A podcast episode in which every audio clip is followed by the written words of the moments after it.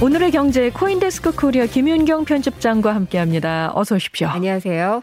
먼저 이번 주에 빅 이슈 이 미국의 기준금리 인상 가능성에 대해서 좀 살펴보죠. 네. 오늘 내일 중으로 금리 인상이 거의 확실해 보인다면서요? 어, 우리 시간으로는 내일 모레가 됩니다. 목요일 새벽에 아, 이제 금리 인상에 대한 결정을 알 수가 있을 텐데 네. 미국 중앙은행 연방준비제도가 연방 공개시장위원회 FOMC를 엽니다. 그러니까 우리나라 금융통화위원회라고 보시면 되는데요. 기준금리를 0.25%포인트 인상할 것이 거의 확실하게 예상이 되고 있습니다. 네. 근데 이번에 금리를 올리는 것이 굉장히 중요한 게 어, 코로나 팬데믹으로 2020년 이후에 기준금리를 제로 수준으로 낮춰서 계속 가고 있었는데 처음으로 금리를 조정하는 것이기도 하고요. 네. 2018년 12월 이후에 첫 금리 인상이 되기도 합니다. 그리고 제로 금리 시대가 끝난다라는 음. 점에서도 상당히 상장, 상징적이죠. 그렇죠. 금리 인상을 그 왜 이렇게 확실하다고 얘기를 하느냐라고 하면 지금 물가가 엄청나게 뛰고 있기 때문입니다.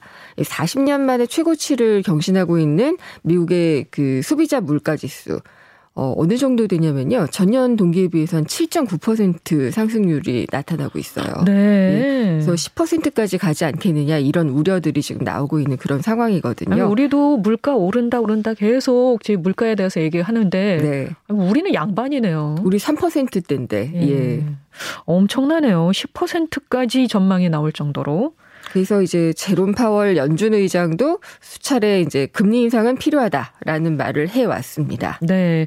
금리 인상폭이 0.25% 포인트로 예상된다고 하던데 네. 왜입니까? 어, 이거는 사실 연준이 3월 금리를 올릴 때 조금 더 빨리 올릴 수도 있다. 빠르고 폭도 많이. 그래서 0.5%포인트까지 이야기가 나왔었어요. 그랬는데 러시아의 우크라이나 침공 이후에 상황이 바뀌었습니다. 네. 국제 유가 엄청나게 뛰었죠. 그리고 또 이 서방의 제재를 받아서 러시아가 채무 불이행, 디폴트 선언을 할 가능성 이런 것들이 어, 세계 경제에 타격을 줄 거라는 전망이 나오면서 미국 경제도 타격을 받을 수가 있으니까요. 그래서 0.25%포인트만 인상할 것이다라는 전망이 대세가 됐습니다. 네. 다시 말해서 3월에는 이제 금리를 정상화, 통화 긴축으로 가는 어, 시작을 알리는 수준의 상향이 될 것으로 음, 보입니다. 어쨌든 금리를 인상을 하긴 해야 되는데 예. 지금 상황이 그렇다 보니까 이제 대외적으로 또 상황이 벌어지다 보니까 네. 이제 뭐 0.5로 올리려다가 이렇게 낮췄네요.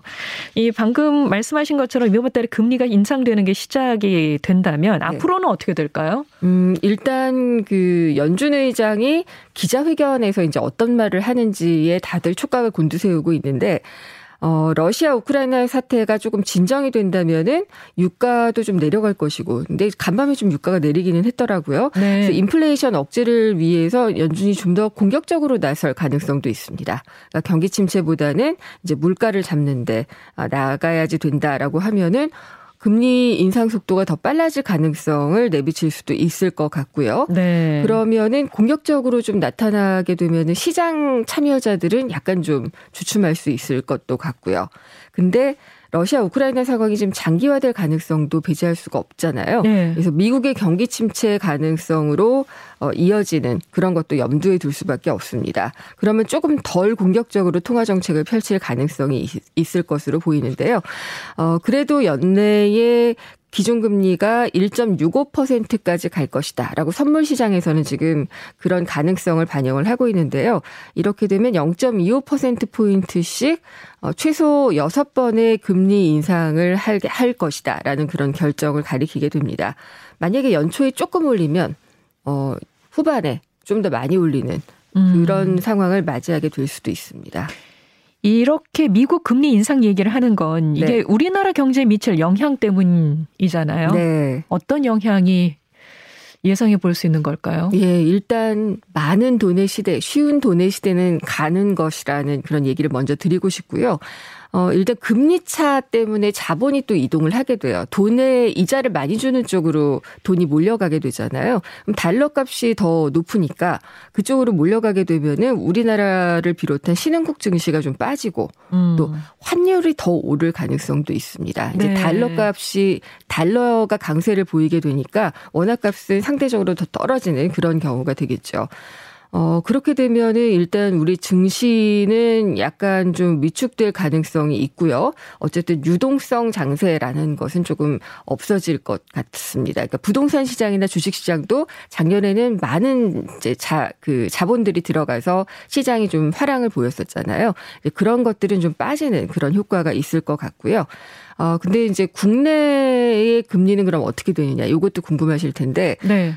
국내도 이미 이제 물가가 많이 오르고 있어요. 그래서 인플레를 잡아야 되기 때문에 아마 긴축의 속도를 어 시장에 우려하는 것보다 조금 빠르게 혹은 더 어, 타이트하게 갈 수도 있을 것 같습니다. 네. 미국 금리 인상 여파에다가 또 우려되는 게 있습니다. 네. 이 바로 러시아가 우크라이나 침공을 하면서 받은 경제 제재 때문에 부분 디폴트에 처할 수도 있다. 이런 얘기 나오던데요. 네. 지금 러시아 국가 신용 등급은 거의 이제 투기 등급까지 떨어졌습니다. 그러니까 정크라고 표현을 하니까 쓰레기 아, 수준이다라고 네. 이렇게까지 표현이 되는데요. 일단 디폴트 선언은 불가능한 시나리오는 아니다라고 이제 국제통화기금 총재까지 밝혔습니다. 일단 첫 번째 고비가 16일입니다. 16일에 어, 달러 표시 채권 우리 돈으로 약 1288억 원 가량의 이자를 지급해야지 되는 만기일이거든요. 근데 이 이자를 지급하지 못하면은 디폴트가 선언이 될 수가 있습니다. 근데 이 외화 채권의 이자 지급은 최대 30일 동안 또 유예 기간을 둘 수가 있기 때문에 이 경우에 유예가 된다면은 4월로 넘어가게 되는데요. 4월 되면 원금 도 상환을 해야 됩니다. 이자는 음. 더 늘어나게 되고 그러니까 어, 이게 한 고비만 넘긴다고 해서 해결되는 거는 아니다라고 말씀을 드릴 수가 있을 것 같고요. 네. 근데 러시아가 이제 외환 보유액이 굉장히 많이 쌓아뒀는데 그중에 이제 서방 제재로 쓸 수 없는 것들이 많아서 지금 한 300억 달러 정도 수준만 가용할 수 있는 것으로 알려져 있습니다. 네. 어 그리고 이제 러시아가 비우호 국가 우리나라도 포함이 되는데 러시아의 경제 제재를 하기로 한 나라들에는 이자를 달러 대신 루블로 지급할 수도 있다 이렇게 얘기를 했는데 사실 이런 옵션 조항은 처음에 없었던 것으로 알려지고 있어서요 이게 받아들여질지는 잘 모르겠습니다. 지금 금강초롱 님이 달러 금값 상승, 우리나라 주가 폭락, 유가 상승, 아유 큰일이다 이렇게 네, 보내셨어요. 큰일이죠. 예. 이게 러시아가 디폴트 선언하게 되면은 또 전 세계 금융 시장뿐만이 아니라 우리나라 시장도 영향을 받게 될 거고. 네. 예, 실물 경제까지 여파가 미치지 않을까요? 네, 일단은 우리나라는 러시아에 대한 익스포저, 보통 이제 위험 노출도라고 얘기를 하는데, 어, 돈을 빌려준 거라든지 거래하는 것이 상대적으로 좀 적기는 합니다.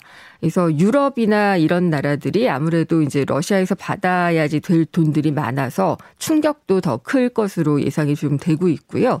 근데 전체 해외 시장에서 러시아에 거래하고 있는 그런 금액이 차지하는 비중 자체가 낮기 때문에 어 좀 충격이 크지 않을 수도 있다. 이런 얘기들도 좀 나오고는 있습니다. 그래도 지금 안전 자산을 찾고 위험 자산을 피하려는 그런 수요는 계속되고 있고요. 그래서 지금 우리 달러원 환율도 1240원대까지 올랐잖아요. 네, 네. 근데 이 원화 가격 약세 계속되면 수입 물가 또 올라서 인플레이션 야기하고 음. 이것이 또 긴축 정책 부르고 또 악순환의 고리를 이룬다는 말씀을 좀 드려야지 될 것 같으네요. 네. 예. 역시 수출 주도 경제인 우리나라는 대외 변수의 영향을 많이 받을 수밖에 없는데 네. 관련해서 우리나라 수출 경쟁력을 보여주는 자료가 발표됐네요. 네, 한국무역협회 국제무역통상연구원 발표 자료인데요. 어, 2020년 기준으로 세계 수출 시장 점유율 1위 품목이 많은 나라 살펴봤더니 우리나라가 어, 77개가 1위 품목이어서 세계 10위를 차지를 했습니다. 1위는 당연히 중국이었고요. 독일, 미국, 이탈리아, 일본, 인도 등의 순으로 나타났습니다. 예, 산업별로는 어떻습니까? 어, 일단 우리나라가 1위에 새롭게 진입한 품목을 보면은 액정 표시 장치 LCD 패널에 활용되는 편광 재료제의 판 그리고 레이저 기기 이런 품목이 있었는데 어, 수출액도 많아가지고 아주 새롭게 주력 품목으로 꼽혔다고 하고요. 예. 근데 다만 1위를 내준 품목을 보면은 메모리 반도체가 있어서 안타까운데 아, 그래요? 이게 제품 경쟁력과는 좀 무관하다라고 무역협회가 분석을 했는데 중국 내 기업 들이 좀 생산과 수출을 확대했기 때문이다. 라고 분석을 했습니다. 네, 네. 그 보니까 예. 이게 중국이 1위 품목이 천 단위가 넘더라고요. 예. 거의 2천 가까이 상당히 많죠. 가는데 우리가 예. 이제 77이잖아요. 네. 진짜 차이가 많이 나는구나라는 생각이 들면서 우리나라 수출 저기도 좀 늘려야 될 텐데. 네. 예, 품목들도 좀 늘려야 될 텐데 이게 자리를 내준 게 있어서 좀 속상하네요. 예, 예. 우리도 이제 뭐 일본과도 또 경쟁이 좀 심화되고 있는 그런 상황이라서 연구 개발을 또 역량을 강화하고 제품 차별화를 하고 이런 것들이 또 수출을 늘릴 수 있는 어. 그 기반이 될 테니까 좀 필요하다라는 지적이 나오고 있습니다. 알겠습니다. 네, 지금까지 코인데스크 코리아 김윤경 편집장 감사합니다. 감사합니다.